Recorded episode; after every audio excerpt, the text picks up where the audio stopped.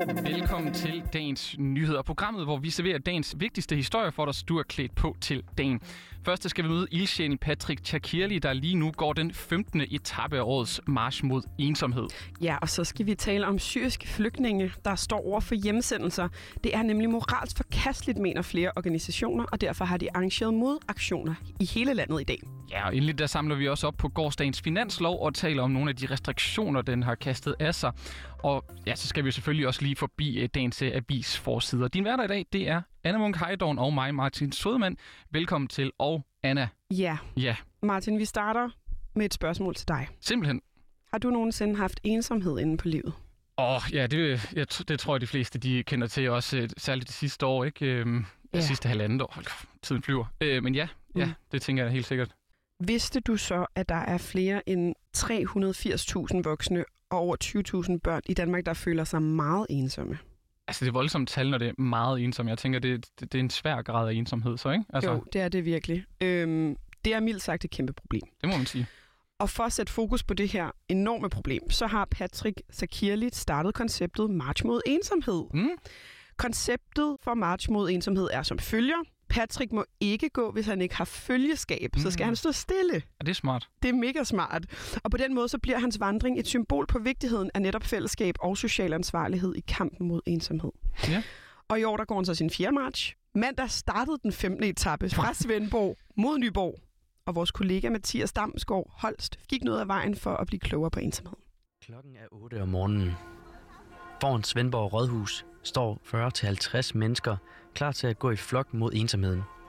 Grunden til, at de står samlet her, er Patrick Sakirli. Godmorgen alle sammen. Godmorgen. Marchen fra Svendborg til Nyborg er 33,6 km og er den 15. etape ud af 56 i alt. Men hvorfor startede den 30-årige Patrick Sakirli march mod ensomheden tilbage i 2016? Fordi jeg gennem øh, en lang årrække har følt mig ufrivillig alene og ensom. Jeg er opvokset på skiftende opholdssteder og en plejefamilie, og hvad kan man sige, jeg har haft ensomhedsfølelsen tæt ind på livet det meste af mit liv, og øh, jeg plejede at være meget øh, generet, indadvendt øh, og kæmpet, med, ut, eller, kæmpet utrolig meget med social angst. Men øh, jeg har jo brugt de her ture som en slags form for eksponeringsterapi, og på den måde lidt, hvad skal man sige, kommet ud af min social angst. Og ensomhed fylder meget blandt de unge danskere. En analyse fra Maryfonden sidste år viste, at 12 procent af de 16-19-årige danskere har prøvet at føle sig ensomme. Det kan have store konsekvenser, hvis vi går rundt og føler os ensomme. For eksempel så klarer børn og unge sig oftest dårligere uddannelsessystemet. En af de unge, der går med på 15. etape, og som har prøvet at føle sig ensom, er 19-årige Mike Oliver Jensen. Altså, jeg kan huske, der var jeg, der var jeg var under 18, da corona lige kom. Så jeg, jeg var hjemme i tre måneder. Jeg måtte ikke gå ud for mor. Så jeg kender godt det der til med at være ensom. Det har jeg prøvet. Det er jo ikke særlig sjovt, jo. Og når Patrick Sakirli går, så går han ikke bare for at sætte fokus på vigtigheden af fællesskab. Han går også for at samle donationer ind til March mod ensomhedens landsindsamling 2021, som i år går til Ventilen Danmark, en frivillig organisation, der forebygger og afhjælper ensomhed blandt unge. Direktøren Rille Rod understreger, hvor vigtigt det netop er, at Patrick Sekirli tør at gå forrest i kampen med et koncept som det her. Patrick i sig selv jo øh, en inspiration for mange, fordi han selv har oplevet ensomheden og ligesom øh, fundet kræfterne til at prøve at, at kæmpe sig ud af den, og også har gjort det på en måde, hvor han har givet andre lov at hjælpe ham. Så han er også et eksempel på, at når man rækker ud og beder om hjælp, eller når man rækker ud og siger, jeg føler mig ensom, så er der faktisk rigtig mange, der gerne vil hjælpe. Tilbage på landevejen mod Nyborg har Patrick Sakirli og de medrejsende gået 4,5 km. En dråbe i vandet sammenlignet med de alt 1600 km, han skal tilbagelægge i alt. Det er en tur, der svarer til at gå fra Fyn og hele vejen til Gardasøen i Italien. Men hvad med fusserne? Er de efterhånden blevet hjemme? De har det fantastisk. Øh, for et par dage siden, der havde jeg nogle vabler, der voldte mig en lille smule problemer, men, men altså, de er gået i sig selv, og jeg, jeg mærker det ikke rigtig længere, og jo, men jeg vil godt mod, og ja, rent fysisk har jeg det rigtig fint. Sej fyr. Mega, mega sej. Ja. Og hvis, øh, hvis man kan lægge sin øh, angst for vabler fra sig og gå med i ta- tapperne, øh, så kan man sagtens nå det nu. Mm. Der er et overblik over alle ruterne på Facebook under siden March for ensomheden. Øh, March for ensomhed, og der er masser af etapper tilbage. Ja, nu skal vi se på, nærmere på nogle andre, der også skal gå, fordi der er altså en øh, del demonstrationer, der bliver afholdt rundt omkring i uh, landet i dag, og demonstranterne de går simpelthen på gaden for at uh, kæmpe mod regeringsplaner om at sende syriske flygtninge hjem. Uh, men allerførst, Anna, hvor meget har du sådan fulgt med i hele den her debat om de her hjemsendelser? Den har jo stået på rigtig, rigtig længe, så jeg, jeg tjekker lidt ind og ud af den. Men, men jeg har fulgt ret meget med, og jeg synes, den er blevet endnu mere relevant nu, hvor vi kan se, at Afghanistan er faldet til Taliban, og vi for kort tid siden øh, sendte afghanske udviste tilbage til Afghanistan. Så jeg synes, det er blevet meget relevant at se på, Ja, der er mange skrækeksempler, ikke? Altså Jo. også for, ja, hvor, hvor hurtigt tingene ikke også kan vende, hvis Lige man nu præcis. sender folk tilbage dertil. det er så usikkert, det er. Ja, det er her med syriske flygtninge, altså mister deres, øh, det er jo det her med, at de syriske flygtninge mister deres midlertidige opholdstilladelse, så snart forholdene forbedres i Syrien, mm. og hvis de gør det, nu må vi se.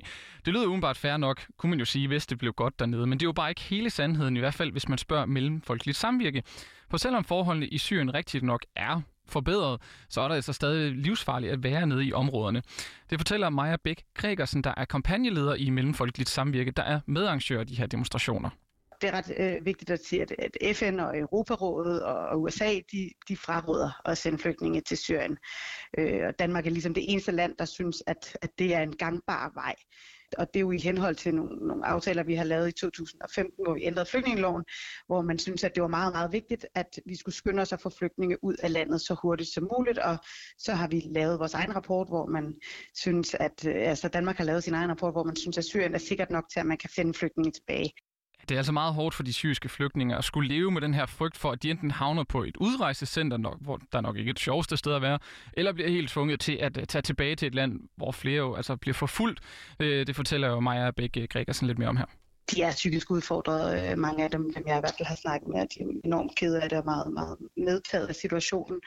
Og også fordi man, man ved jo ikke, hvor mange det drejer sig om i alt. Nu har vi sagt, at en region, som så er den, der hedder Rif Damaskus, er efter sine øh, sikker, og, og det vil man så også mene, at der skal være øh, flere regioner, der skal være det, man er i gang med at undersøge nu. Ikke? Så de, de føler sig bare udsat hele tiden. Ikke? føler virkelig, at øh, de er i en position, hvor de øh, ikke kan tage noget for givet. Ikke? Og det kan vi jo selv forestille os som mennesker. Hvor Ubehageligt det må være, hvis man hele tiden er bange for, at, at der, hvor man bor, bliver taget fra en, eller at man skal flytte fra sine forældre, øh, eller hvad det nu kan være. Ikke? Det må være en livs livsomvæltende og overvældende oplevelse at skulle leve i den angst konstant. Ja, det må, altså, det må jo bare ligge sådan en tæppe over hele ens sådan, tilstedeværelse, ikke? Altså fuldstændig forfærdeligt. Og med de her demonstrationer, der bliver afholdt i dag, der håber de jo selvfølgelig naturligvis på at kunne råbe regeringen lidt op, og måske afhjælpe noget af den øh, frygt, som de går rundt med mange af de her. der håber vi jo på at fastholde et pres øh, på Danmark. Altså, øh, det er jo vigtigt at sige, at, at støttepartierne mener jo heller ikke helt, at det her det er den, det er den gangbare vej. Det er jo øh, først og fremmest regeringens holdning, at, at vi skal gøre det her. Ikke? Så vores formål med det her er jo at blive ved med at sige, at der står en masse mennesker i Danmark, der simpelthen gerne vil beskytte flygtninge. Ja, øh, det var også flygtning, det nåede jeg ikke lige at få, få med, før jeg fik slukket for min mikrofon for tidligt. Øh, men øh, hvis man gerne vil støtte op om den her sag, så kan man altså deltage med de her ak- ak- aktioner, der finder sted i eftermiddag. Og det er faktisk øh, rimelig landsdækkende. Det er i København, Hillerød, Viborg, Aalborg, Helsingør, Svendborg, Odense og Vejle. Ja. Nu skal vi jo til noget rigtig sexet, Martin. Ja. Vi skal nemlig tale finanslovsudspil. Uff. Ja, det er, jeg ved ikke, om det er en interesse, jeg deler med særlig mange andre, men jeg synes jo, det er rigtig spændende. der er mange spændende punkter, i hvert fald mange ting, der er vigtige at holde øje med. Det er der nemlig, ja. og det har jo betydning for os alle sammen. Lige præcis. Og så kom finansministeren Nikolaj Vammen jo så med sit finanslovsudspil, eller regeringens, i går. Ja. Det vil altså sige mandag. Ja. Statens budget, som finansloven jo er, påvirker os alle sammen, og derfor er der kommet rigtig mange reaktioner på udspillet, og det er så nogle af dem, vi skal høre her. Mm. Jeg kan godt afsløre, at langt hovedparten ikke er synderligt positive. Åh, oh, chokerende. Ja, men jeg synes faktisk, for at være helt ærlig, det er de jo sjældent. Altså man Det kan det, sige oppositionen. Folk vil altid have mere, eller der er en opposition, ja. Men øh, inden vi skal høre reaktionerne, så lad os lige høre, hvad Nikolaj Vammen selv siger om udspillet. Man kommer ikke til at se en lang række af nye, dyre forslag fra denne her regering i forbindelse med finanslovsforhandlingerne. Og vi har også meldt det klart ud, at den forhandlingsreserve, der er til at forhandle med de andre partier og til at indfri deres ønsker, bliver mindre, end den var sidste år. Lige så snart folk hører ordet mindre, så bliver man jo også sådan lidt... Øh, øh, ja, lige præcis. Fuldstændig. Hallo.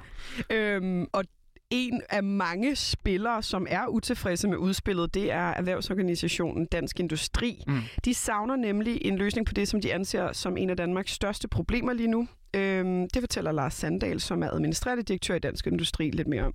Det vi så øh, mangler fokus på, det er jo en af de meget, meget store og meget reelle problemer, vi står med som samfund lige nu, at øh, have adgang til tilstrækkelig tilstrækkeligt meget arbejdskraft. Både kvalificeret arbejdskraft, faglært arbejdskraft og, og ufaglært arbejdskraft. Vi har brug for mere arbejdskraft i Danmark, hvis vi vil udvikle vores samfund og sikre den velstand, vi, vi alle sammen gerne vil have for også at kunne få velfærd. Og arbejdsmarkedet er ikke det eneste sted, som er blevet nedprioriteret i forhold til øh, de, de spillere, der er indover. Også det grønne område mangler fokus. Sådan lyder det i hvert fald fra Maria Rømert Gjerding, der er præsident i Danmarks Naturfredningsforening. Jeg synes godt nok, det er svært at se regeringens grønne ambitioner, og det skal jo ses i lyset af en regering, der gerne vil være en grøn supermagt i verden. Altså, vi er langt fra at nå vores klimamål. Vores havmiljø har ikke god tilstand nogen steder overhovedet. Over halvdelen af vores drikkevandsboringer, der finder vi rester af giftstoffer. Vi er langt fra at have bremset tilbagegang i biodiversiteten, og man kan simpelthen ikke finde de initiativer, der skal løse vores tids allerstørste kriser. Det synes jeg er skuffende. Og så har vi selvfølgelig også støttepartiet SF og partiets finansordfører Lisbeth Bæk Nielsen, der siger følgende. Vi er ikke decideret sådan, øh, øh, modstandere af noget, vi har fundet i, endnu, i hvert fald i finanslovsforslaget, men vi synes, det er uambitiøst. Ja, det, altså jeg har ikke sådan helt overblik over det. Har du noget, du synes, der sådan er decideret uambitiøst i det? Altså prøv at høre, vi kan, alle sammen, vi kan alle sammen komme med kritik af de forskellige punkter på finanslovsudspillet, tror jeg. Mm. Det handler jo meget om prioriteter. Jeg, jeg har jo længe gerne ville prioritere psykiatrien, Selvfølgelig. men øh, det ved jeg ikke, om jeg er enig om, for der sker sgu ikke møg på den front. Men, øh, men jeg synes, det er en voldsomt opgave at administrere, måske set i ko- øh, coronalys også. Ikke? Altså, der er så mange ting, øh, ja. man, skal, man skal have overblik over. 100%. Øhm, og vi må se, om både organisationer og partier kan overtale regeringen til at afsætte flere penge til de her områder, når fi- finansloven skal forhandles endeligt. Ja, de kommer nok til at forsøge i hvert fald. Nå, vi kan lige nå et øh, par hurtige avisforsider. Jeg har kigget lidt på øh, Jyllandsposten, og de skriver om de amerikanske soldater og efterretningsfolk, der i det skjulte har forsøgt at få flere hundrede afghanere ud af Kabuls lufthavn igennem øh, flere hektiske døgn. USA de har jo netop øh, proklameret, at de trækker deres øh, soldater ud i landet. Det skete jo i går aftes. 23.59 øh, fløj det sidste fly derfra, så øh, ja, de har noget at få nogen ud. En historisk, historisk dag Ja. og tid lige for tiden. Ja, Men der sker jo også noget i Danmark, Martin. Oh. Ja, ja. øhm, på Berlingskes forside, der skriver de om de konservatives formand Søren Pape mm. og de radikales formand Sofie Carsten Nielsen, for de er nemlig gået sammen på tværs af midten og stiller økonomisk hastekrav til statsminister Mette Frederiksen. Mm. Helt konkret så kræver de, at topskattegrænsen skal hæves, skatten i bunden skal lettes, og der skal flere udlændinge til Danmark for arbejde. Okay, det er jo lidt interessant, øh, de kan blive enige om det. Men Meget. øh, det må vi se, hvad det munder ud af. Det var i hvert fald øh, alt øh, for denne gang af dagens nyheder. Din værter, det har været øh, Anna Munk Heidorn og mig, Martin Sodemann. Tak fordi du lyttede med.